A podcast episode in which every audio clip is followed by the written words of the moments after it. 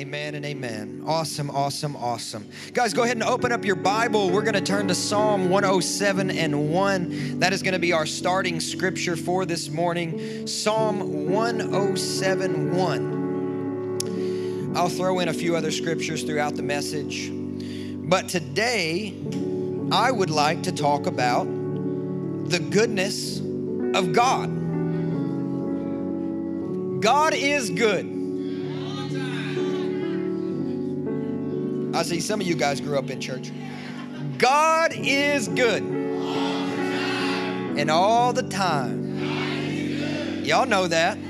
So good. So if you've got your Bible open to Psalm 107 1, scripture reads this Oh, give thanks to the Lord, for he is. Woo! Just say that again. For he is. This is a proclamation of what God is like.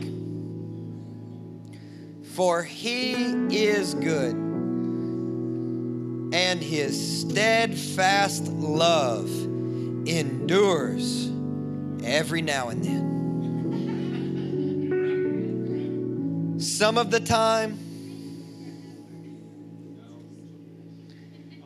every once in a while, when things are going your way, when you just got paid, when you just got that parking spot you were praying for, when you pulled up to Trader Joe's, when you went to Chick fil A and the line was short.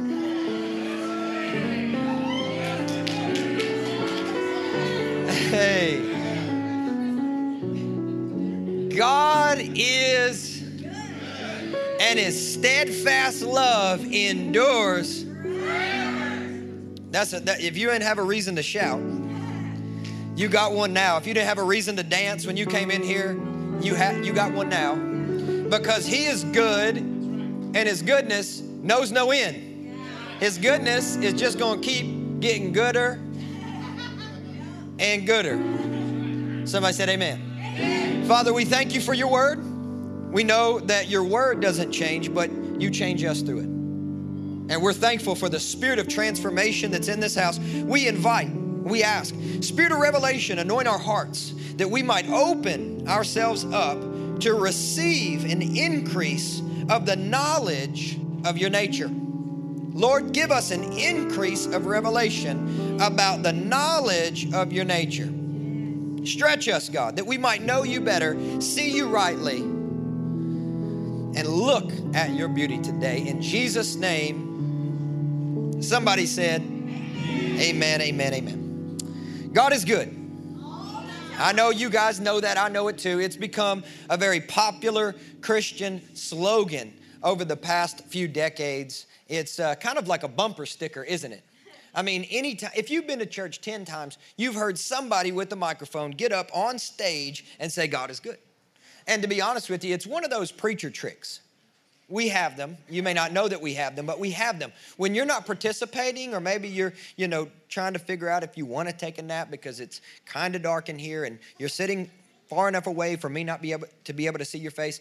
Like we use these tricks and we say, God is good. And four people say all the time. So that then we say it again. God is good. And so we do that to wake you up, you know?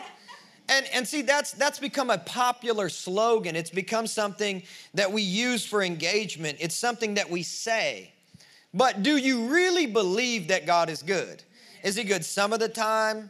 Is He good most of the time? Or is He good all of the time? I know that we can say all the time, but what about when something goes terribly wrong in your world? What about when you have pain? What about when you experience poverty? Is God still good in your life? That's my question for you right now. We say it, we confess it, we believe it, but do you experience it? Do you live connected to the true nature of God, which is that He is good? He's good. It has to be more than a slogan. It must become a day in, day out understanding and experience knowing, trusting, living in the reality of God's true nature, which is His goodness. Most Christians would confess and say that they believe that God is good. I know that, you know that, but let me make a suggestion to you to start, which is God is way better than you think He is. No matter how good you think God is, could I push you and say, He's better than that? No matter how good you believe your Savior is, He's better than you believe. He's better than you confess. He's better than our bumper stickers. He's better than our slogans. He is good, and His steadfast love endures forever. Last week was a remarkable week. How many of you guys were here? I can't see very many of you, but I don't see a ton of hands, which lets me know that a third service, which we're starting in August, is absolutely necessary.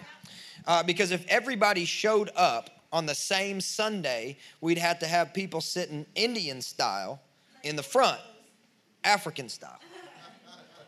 And to be honest with you, I'd be okay with that. Honestly, I, I think it's fun. The more people in the house, the more fun it is. But last week, man, we had an incredible experience here. Uh, last week was Father's Day, so you probably went to church with your papa, you know. But we talked about the prodigal father here last week.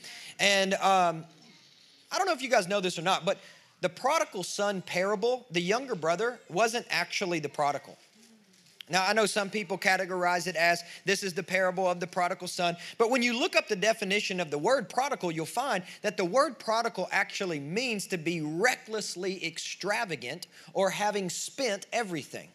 Now, who is more recklessly extravagant and having spent everything like Father God when He sent His Son Jesus to die on the cross for our sins? He is the true prodigal of the story, the good papa, the good father. The goodness of God that we heard about here last week produced a very interesting environment in the room. When we ask at the end of uh, the service, hey, how many would like to commit or recommit their lives to Christ today? After hearing a message about the goodness of God, we had an unprecedented number of people lift their hand to receive salvation last week.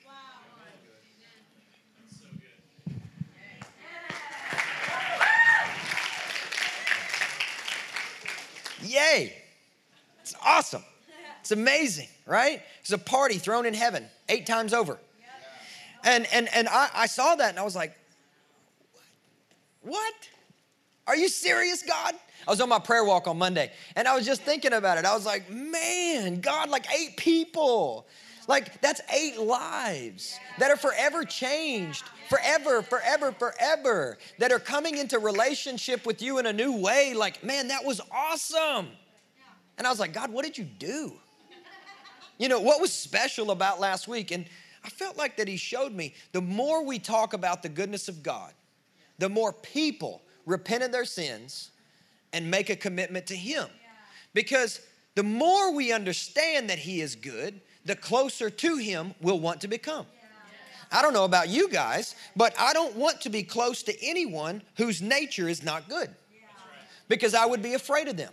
I couldn't trust them. I would have no security in relationship with them because if I believed that their nature was bad, I would be hanging out maybe, but I would be waiting for a day of rejection. And a lot of us live our lives like that with God. We try to stay on our best behavior because we don't truly believe that His nature is good. So we think that if we refrain from sin, He won't reject us. But even when we sin, we see Him jumping off the porch, running to us, and before we can finish our confession, whispering in our ear, Son, you are reinstated into the family. Have my robe. Here's a ring. Here's new shoes. I am good. That is the true nature of the Father, that He is good and His steadfast love endures forever. What about when you sin? Is He still good? Does He still love you? Amen? So we talked about that, and God said, That's why. You know, you will grow as close to God as you believe He's good. To the extent that you believe that God is good, is to the extent that you will be closely connected with Him. Because the more you learn about His goodness, the more passion you feel about growing closer to Him. Because there's safety in that. There's freedom in that. There's comfort in that. Because you know, even if I mess up, as long as I'm looking at Him, I can still grow closer. Even when I sin and even when I do wrong, He doesn't abandon me. He doesn't toss me onto the trash heap, but He brings me in closer and He loves my sin out of me. Oh, okay, I see what you're doing there. You're trying to get rid of this sin all by yourself. You seem to have forgotten that you cannot rid yourself of sin. Yeah. See, that's what the law helped you with. But let me show you something. I've got this blood in this body that's spotless and sinless, and I cover you and take care of your sin. Yeah. You can't figure it out yourself. You need me. That's right. Yeah. And so the good father he showed us His goodness last week. As we talked about how good He is, He set people free. He delivered people. For eight people, last Sunday was their day of deliverance. It was their day of salvation when they stopped trying to figure out how to get free from sin and they let Jesus, with His body and His blood, like untangle them from that web of destruction and set them free and let them sprint with Him. And I just think that's amazing. And as I was bragging on the Lord, like, wow, God, you're so good. That's so awesome. I was like, I want to learn more about that. I want to learn more about your goodness. I want to hear more about your goodness. Are you really good, God? Are you really that good? Have you ever asked yourself that question? Like, God, are you really that good? Like, every now and then things happen in my life where I'm like, dang, like, wow, God, I didn't even know you're that good. I didn't have faith for that. You just like trumped my old definition of your goodness. You just got better. And that's what God wants to do in our lives. And that's why I felt like, you know, we need to experience a season together as a church of talking about the goodness of God, uh, of, of, of, of just of leaning into the goodness of God, letting God trump our definitions of how good we think He is. And, and I want to ask you that today. You know, if you're saved, you're set free, you're a Christian, how good do you really believe that God is? Like, really, how good do you believe that God is? A.W. Tozer said this What comes into our minds when we think about God is the most important thing about us. Isn't that an interesting statement? I think it's true. I, I, you know, I think A.W. hit the nail on the head, man, because how we see God matters. What you believe about God will determine how you live your life. And that goes for everybody. What you believe out, uh, uh, about God will determine how you live your life. You know, the enemy works really hard to distort what we believe about God.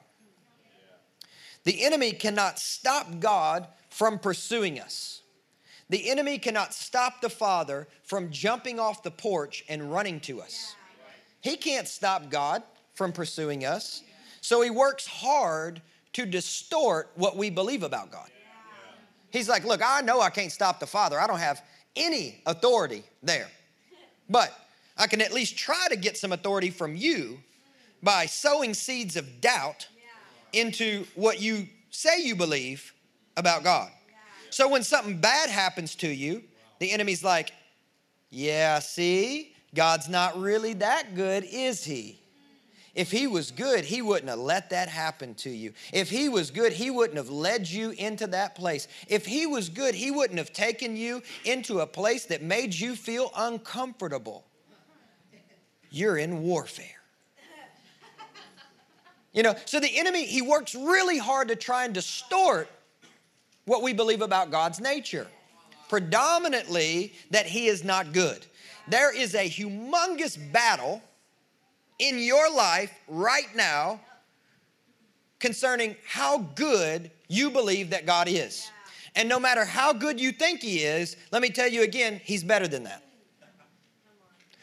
No matter the eloquence of your definition of how good God is, He's better than that. Look at the person next to you, say, He's better.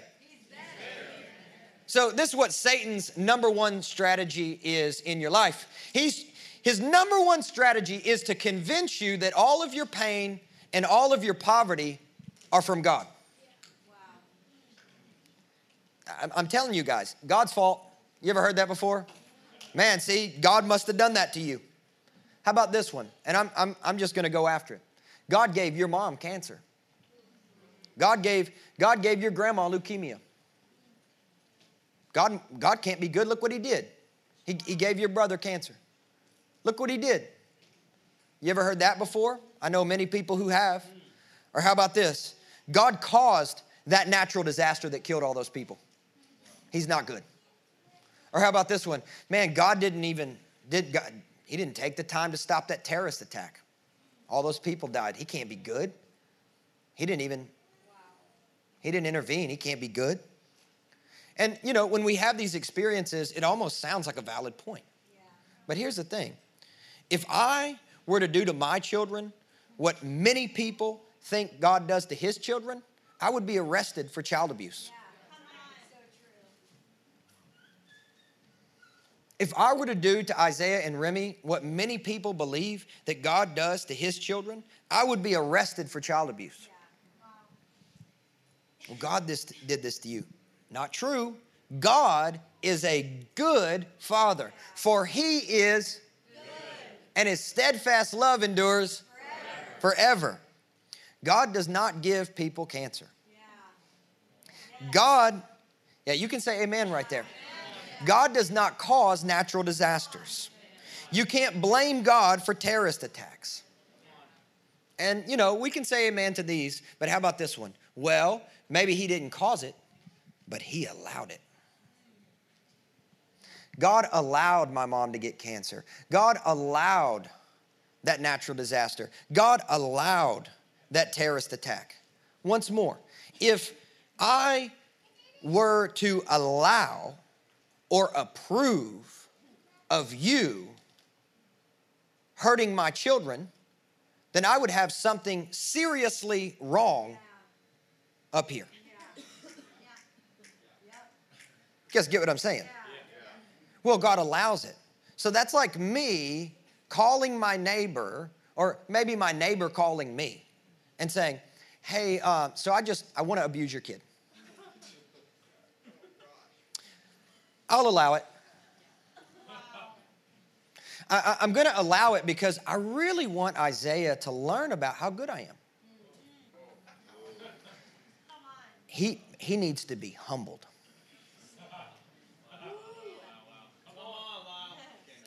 You, you know what? Yeah, he's, he's really not been behaving that well around the house. And, you know, I think he needs to see a little bit more clearly about what his purpose is. Yeah, sure, I'll allow it. Yeah, come on over. Just, just hurt him. Hurt him real good. Like really deep in his heart. Cause him some major trauma in his life. Maybe then he'll learn how to depend on me.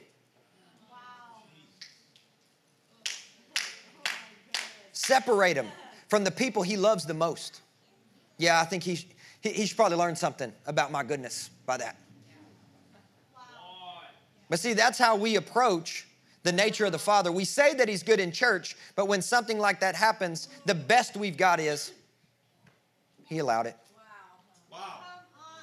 Come on, loud! Great!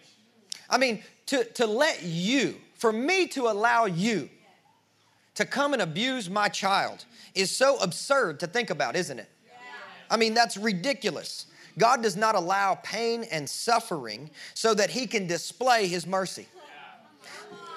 That's just not what happens. That would be like me letting you break my kid's arm just to show him my ability to give him comfort. Hey, can, can, I, can I break your son's leg? You know what? I'll allow it because he needs to learn that I have a skill set to reset a broken bone. Are you guys with me yet? I realize, I mean, like I'm teeing up a sacred cow here. And I know that. But you I want you to think about it because that is the presence of seeds of doubt and discord concerning what you believe about the Father. The Father is not allowing you to be abused. The Father is not allowing somebody else to hurt you. The Father is not allowing bad things to happen in your life just so that He can display His mercy in your life. God doesn't work like that. If I were to allow you to hurt my kids so that my kids could know that I'm good, how does that work? I'm deranged. I'm not good at all. I'm saying that I'm good, but behind the scenes, I'm letting my own children be abused and hurt and neglected and separated. See, for far too long, some of you guys are going to get free in here today. For far too long, the enemy has tried to lie to you and tell you, hey, God can't be as good as he says he is. See what he allowed? No, no, he didn't allow that. That was something the enemy did. That was nothing that God had anything to do with. Are you guys with me this morning? If you're with me, just say amen. Can I say it like this? Let's read John 10 and 10. The thief comes only. Somebody say only. only. See, he only really has one assignment. He's thief ain't coming to bless you. The thief is coming to steal, to kill, and to destroy. What is that? That's loss, that's death, and that's destruction. That's what that is. He's coming to steal. Somebody say loss. He's coming to kill. Somebody say death. death. And he's coming to destroy. Somebody say destruction. destruction. These are all the works of the enemy. None of those works belong to God because we see it right here in 10 and 10 of John. I came, this is Jesus saying, I came that they may have life and have it abundantly because I am the good shepherd. You guys get that part? The good shepherd. And the good shepherd lays down his life for the sheep.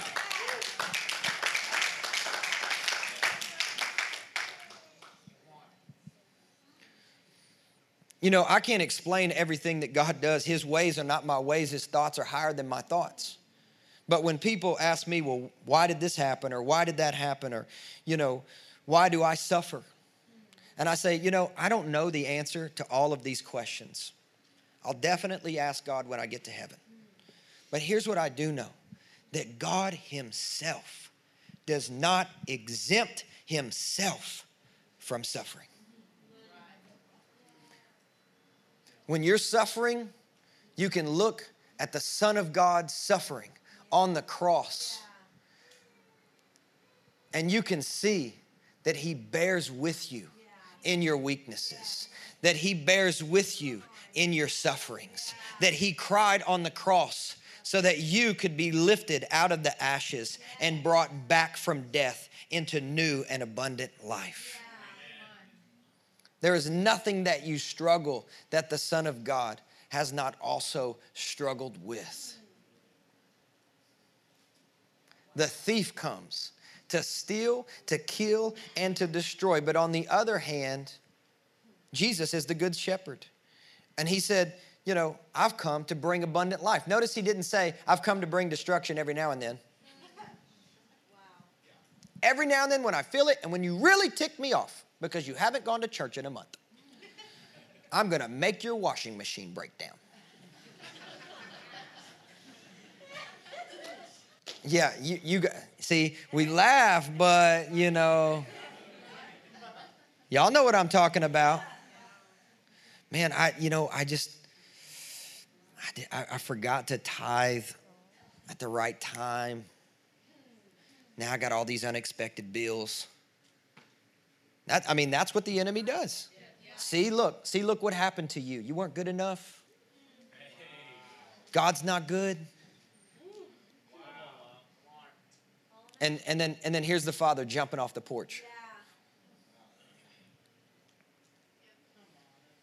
Here it is loss, death, and destruction versus abundant life. Everybody say bad. bad. Good. The enemy, the good shepherd. See, I, it's, it's, it's tough, that, but that's the evidence of the confusion the enemy wants to bring. Bad, loss, death, and destruction. Good, Jesus, abundant life. God wants to deal with that confusion in our lives today so that we step out of this place with a new understanding. God does not steal your money. God does not kill your relatives. God does not destroy your life. All of those works belong in this category because they come from the enemy. These are the very works that Jesus came to destroy. Look at 1 John 3 and 8. The reason the Son of God appeared, did you guys get that? The reason that the Son of God appeared was to destroy the works of the devil. So he had a purpose in his presence. Yeah, he came to save us, to set us free.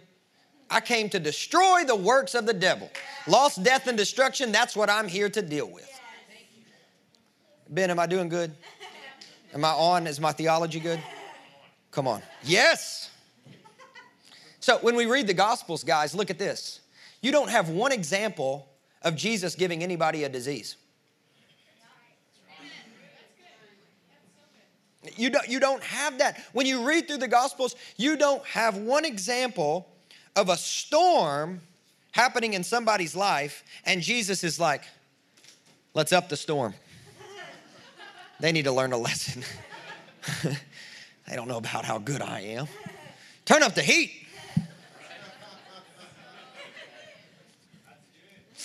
Uh, and I, I, know I've, I've talked about this subject to people, and they, they're like, What about Job? And I'm like, You know, what about Jesus? Honestly, I don't understand everything in the book of Job. I don't understand anything, everything in the life of Jesus, but I do know this that the word of God says that Jesus showed up to deal with the works of the enemy. And I'm not called to pore over the life of Job like I am to pore over the life of Jesus. Because I know that what Jesus came to do was show me what God was really like. Job's friends may have been confused about what God was really like, but Jesus came with the answer. He said, Hey, there was conversations about me in the very first book that was ever written regarding me, but here I am to show you exactly what the Father is really like. I'm here to truly embody the beauty of God. I'm here to show you in bodily form. I'm here to communicate to you what God is really like. Because Jesus is what God has to say. For thousands of years, people debated over what God was really like. Jesus showed up and showed us. If you've ever been confused about what God is really like, just look at the life of Jesus. Because when you've seen Jesus, you've seen. Come on, theologians, y'all got to get with me.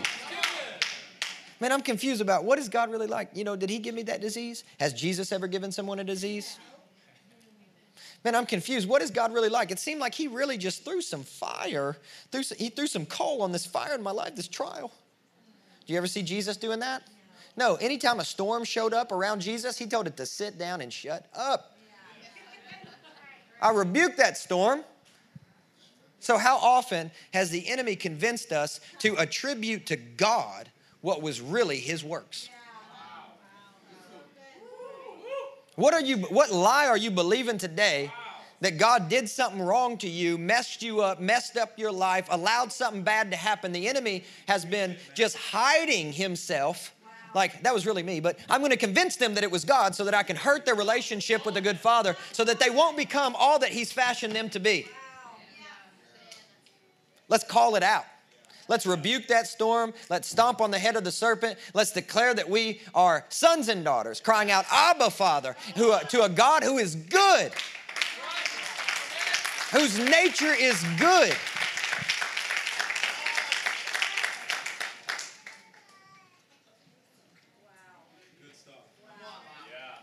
Is God blessing you today? Is God speaking to you this morning? God is in here. The Father is in here. Some of you guys are feeling that. You're kind of like, is this true? And and and maybe you're feeling that kind of like a little bit of warmth. Like, oh wow, that feels like a heating blanket. That's what we called it in Kentucky. Give me one of them heating blankets.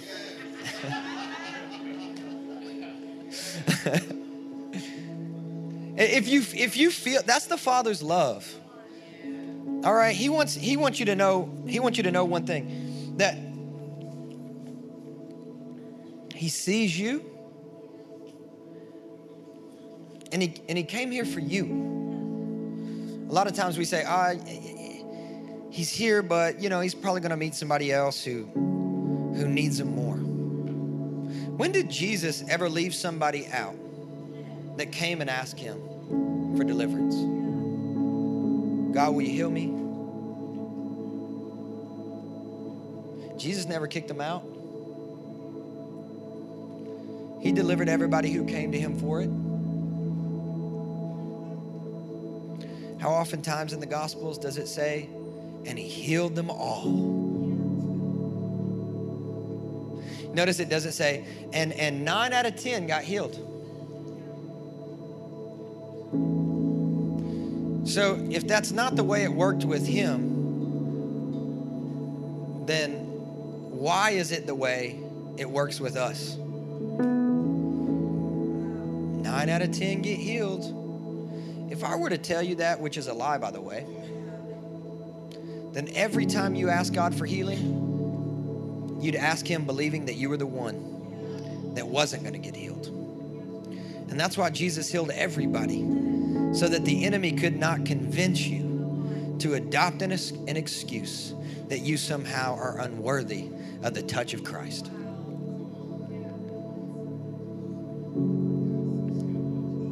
The price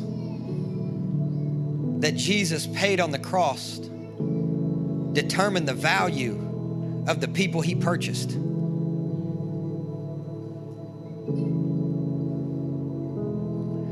Price that Jesus paid on the cross determined the value of the people who he purchased. He gave it all because you're worth it all. The sacrifice he gave was matchless, it was priceless because you are matchless and you are priceless. There is no price tag hanging around your neck on the basis of how functional you are or how dysfunctional you're not. Jesus Christ ascribed value to you, and He says that you are a priceless, valuable treasure, and that's why He went to the cross. The price that He paid, which was everything, determined your value, which is priceless, everything, all of who He is, because of who He created you to be. And He's good. And if you don't believe that, then look at Jesus today hanging on the cross and say, Man, why did you do that?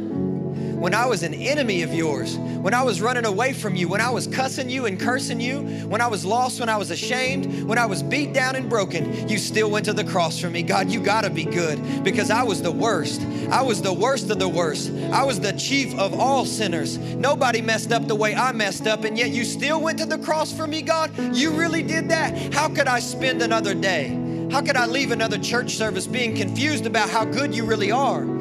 God, you are good and your steadfast love endures forever. You are full of goodness. You are filled with grace. You have enough mercy for today and every day after today, God. I thank you, Papa, for jumping off the porch and running after me. And even when I try to fumble with my words and get through my confession, you whisper in my ear, My beloved Son, in whom I'm well pleased my beloved daughter, in whom I'm well pleased.